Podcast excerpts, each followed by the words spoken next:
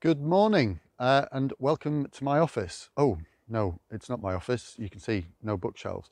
Uh, but this is where I often come to think about talks. Uh, I like to walk as I think things through and mull them over. So I thought today we could do that together. Uh, so we're going to do a little walk uh, in one of my favourite places. We'll finish off on top of the hill, hopefully, uh, and we'll see if I get dazzled or not. Uh, it's quite early in the morning uh, and it's an absolutely beautiful day. Doing this so early I thought would be great because there'd be nobody around. Uh, already I've seen more people than I usually would in the middle of the day. So uh, we'll see how it goes. There may be some interruptions, uh, but we're just off for a walk. You're going to get variable light uh, as we go around, but I'm sure you can live with that. So let's see how we go. Today we're looking at the first half of John 7 through to verse 24. And a quick overview is it's a passage where initially I thought, you know, there's no key thing in this. There's, it's not a big thing like walking on the water or uh, the woman at the well. It's not one of those well known passages. But it's where Jesus' brothers tell him he should go to Jerusalem uh, to the Feast of Tabernacles and make himself famous. And it's what happens then when he gets to Jerusalem. So at the start of the passage, it says that Jesus has stayed in Galilee uh, for quite a while. Sorry about that. Uh, because he heard of a plot, he knew that the uh, leadership, Jewish leaders, were plotting to kill him. I'll talk about that later because at the end of the passage, it comes up why uh, they're doing that. So he's been in Galilee, moving around the towns and villages, and his brothers say to him, Look, nobody's going to get famous uh, in these backwaters. If you want to be famous and successful, you need to go into Jerusalem and be with the crowds. And Jesus says to them, For you, any time is the time to be famous, to be successful. But it's not my time, it's not God's time. And He knows that timing. And He's saying, For me, it is right to be here, and what you see is not what I see. And He also says to them, The world can't hate you, but it hates me because I show that its deeds are evil. So his very presence, his words, uh, he reflects back to people what they're really like. And at Encounter last Sunday, I talked about uh, the fact that the Bible isn't a textbook, but it does reflect who God is and it reflects who we are. And that's a, a, a huge thing that's going on in this passage and what Jesus says there about showing that the world that its deeds are evil. And they hated him for it. Jumping to the end of the passage, actually, Jesus says to the people, Why are you trying to kill me? And they say, Who's trying to kill you? What comes up is that back in chapter 5, Jesus has healed the man by the pool on the Sabbath and told him to take his mat and walk. The fact that he'd done this, that he'd healed on the Sabbath, and then told the man to disobey the law as they saw it meant that they couldn't get their heads around it. For them, the minutiae of the law said, you can't do anything like that on the Sabbath. Uh, but Jesus says to them, in fact, you're missing the heart of this. You're looking at the tiny bits of the law and it's becoming like a stone in your shoe or grit in your eye. It's grinds away, it creates pain, but you're not seeing what's what the message actually is. Why is it not okay to heal somebody uh, on the day of rest? So that's at the end of the passage. In the middle, uh, so Jesus waits in Galilee a few days. Everyone else has gone off. It, it, John doesn't make clear whether the apostles are with him, whether they went up to Jerusalem early. They're not mentioned in this passage at all, so I have no idea. So he waits, and then uh, halfway through the week and uh, he goes up quietly, goes a back way. Uh, I don't imagine it was anything like these paths here. Uh, they were probably rather more open than the path I've just been in, uh, but off he goes. He gets there halfway through the week. Now, in between times, there's been whispering in the crowds as to who is he? Is he a good man? Uh, is he just a teacher? And it's something that comes up a lot in John is the sort of division and of opinion. Uh, there's an awful lot of argy-bargy, uh, as I would say, but I'm not going to cover that today. Chris is going to do that next week. Excuse me a second. Morning.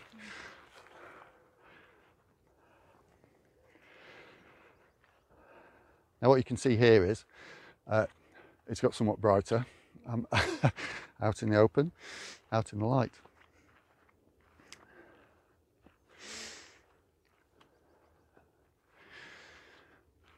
So there's division in the crowd as to who Jesus is. But when he arrives and starts teaching, straight away they say, Who is he? Where did he get this learning? He's not been schooled, he's not been taught by the Pharisees. Where did he get this learning from? And this is for me where the crux of uh, this passage comes in. Jesus says, I don't speak on my own. I speak only what I'm given by the one who sent me. And in John, the fact that Jesus is sent comes up an awful lot. Uh, I did a quick count, and the word sent comes up about 50 times. Uh, I'm not sure how many relate to the fact that Jesus was sent. John the Baptist talks about the fact that he is sent ahead, but he also talks about the, uh, Jesus or the Messiah being sent and being filled with the Holy Spirit without limitation. And when I first came across this and it hit me uh, in the early chapters of John that Jesus is sent, he's sent by the Father, he's sent from the divine presence as part of uh, the Trinity. You know, the one who made all of this, it was all made through him, and he gave up his seat of glory to come and live in the flesh like us and to live more humbly than anyone ever has because it's his but he came to be like us so he is sent from the Father and he's doing what the Father gave him to do. So even Jesus isn't speaking on his own. And this goes on, and uh, for someone walking around the countryside with a camera in front of their face, uh, this is somewhat daunting what he says next.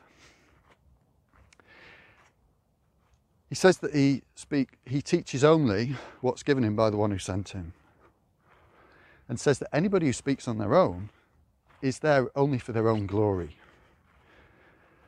But anyone who seeks the glory of the one who sent them, then that's a man full of truth. There's no unrighteousness in them.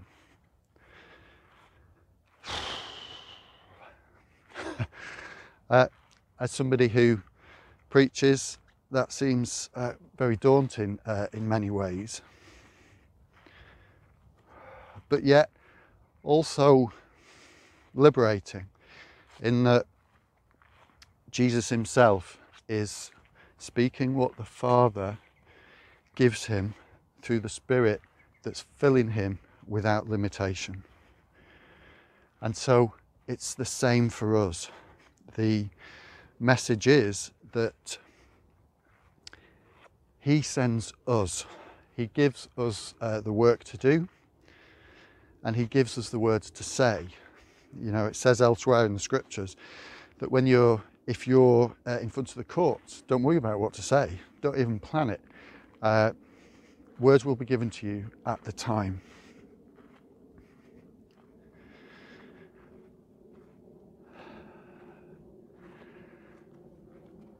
I'm just coming up here, uh, trying to keep my face too uh, slightly out of the sun Uh, so I might go that way a bit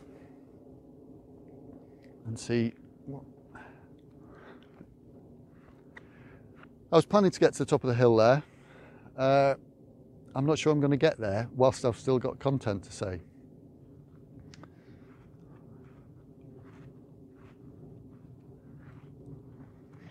So just enjoy the countryside for a minute.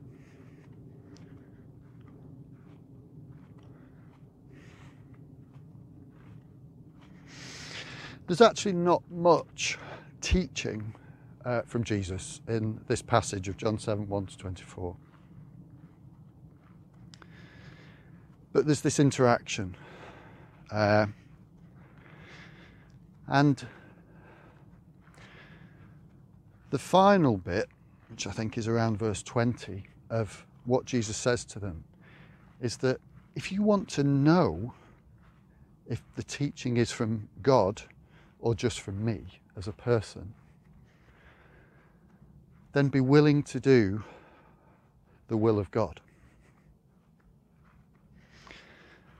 So if if you want the things of God, if you want to know, if you want to do what he wants, if you are for him, then you will find out if what I'm saying is from me or from him. And that comes up so often. In essence, there's so many cliches that we could talk about here, but of course, the proof of the pudding is in the eating, that sort of thing. If you want to know, then you have to do what he says. And uh, John's gospel is so different from the others, and some of the things he highlights are also, of course, picked up in his letters as well. Uh, had a, a look through the first letter of John yesterday, and some of those things of the actually the division, the uh, the light that it reveals the truth of the heart. It just comes up with him again and again. And in his first letter, John says, you know, if you want to know what love is, if you are in him, then you will do what he says. And I think for me, so often that can seem dry. Uh, to think about doing what Jesus says or what the Bible says. But it's not about uh, the dry words of instruction. It's not about I mean, but what does the Bible say? You know, what are those things that it says to do? What is Jesus saying to try out to prove whether what he is saying is from God or just from the flesh? The only way to find out is to go into it and seek that reflection. like I said last Sunday at Encounter, I talked about, I was talking about the difference between living of the mind and in the heart. And there's, there's both, we have both. Uh, but so often I think we approach the scripture with the head as if it's a textbook, uh, as if it's dry, you know, like stuff that we're taught at school, that it becomes abstract it sort of lacks the connection with our actual selves. When we taught about uh, electricity, say, you know, for many of us, the flow of electrons and blah, blah, blah, blah, it, it's very abstract. Whereas the use of the electricity, you know, what we do with it when we plug things in and we see its power at work, that's not abstract. We can relate to that because we want that, uh, we want the effect. And so it is with the word. And I'm just going to come over here and put you down a second.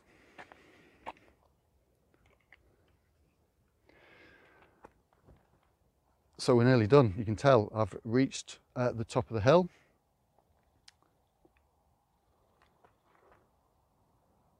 It's an amazingly uh, still morning, so much so I can hear the traffic noise uh, from the Latimer Road over there, which is a couple of miles away. Uh, yeah, just a beautiful place. If you want to know where I am, uh, let me know and uh, I'll tell you or bring you up here. But that's another part of it. So, you know, if you want to see more or experience what it's like to stand here looking at a phone on a tripod, uh, then you've got to come and do it. And I'll come and show you how to do it. Uh, with the word, if you want to know whether it's true, if you want to know whether it's spiritual, whether it's of the source of life, or whether it's just fluff that people wrote down about 2,000 years ago about somebody who people say did or didn't exist, then you've got to go into it, reflect on it, let it reflect on you, and then, quite frankly, you've got to get out and do what it says. Uh, I'm not going to say what those things are because Scripture is full of them and it says different things to you at different times. The, the essence of it isn't seeing uh, anything in particular, it's letting it speak to you. Uh, and it takes time and it takes slowing down, and hence for me coming out here today uh, and, and so often to walk because I find that I can put things down and things that I've read that morning or just anything the Spirit can speak to me when I'm out here differently. But just the same as sometimes you're in the car, you're at work, the Lord says something. The challenge is to exercise faith, to step forward and to do it. Uh, and that's about it, really. I want to finish to reiterate that point. To experience life, to uh, experience the effect of the word, to experience the presence uh, and the truth, the only way is to enter into it and to follow through. That can mean different things in all sorts of different, circumstances. Uh, and sometimes we need help with that as well. So if you've got questions over what that means or particular things, ask somebody, whether that's in your home group, uh, one of the leadership. Just ask, seek, knock, and then you find the meaning. So I'm going to finish that off there. Uh, like I say, if you want to know where I am, uh, I, you might want to put it in the chat, whichever side it's on. Uh, I can let you know uh, by email. I can give you a six figure grid reference. Uh, like I say, even better, come up here and we'll see what it's like and share that truth together.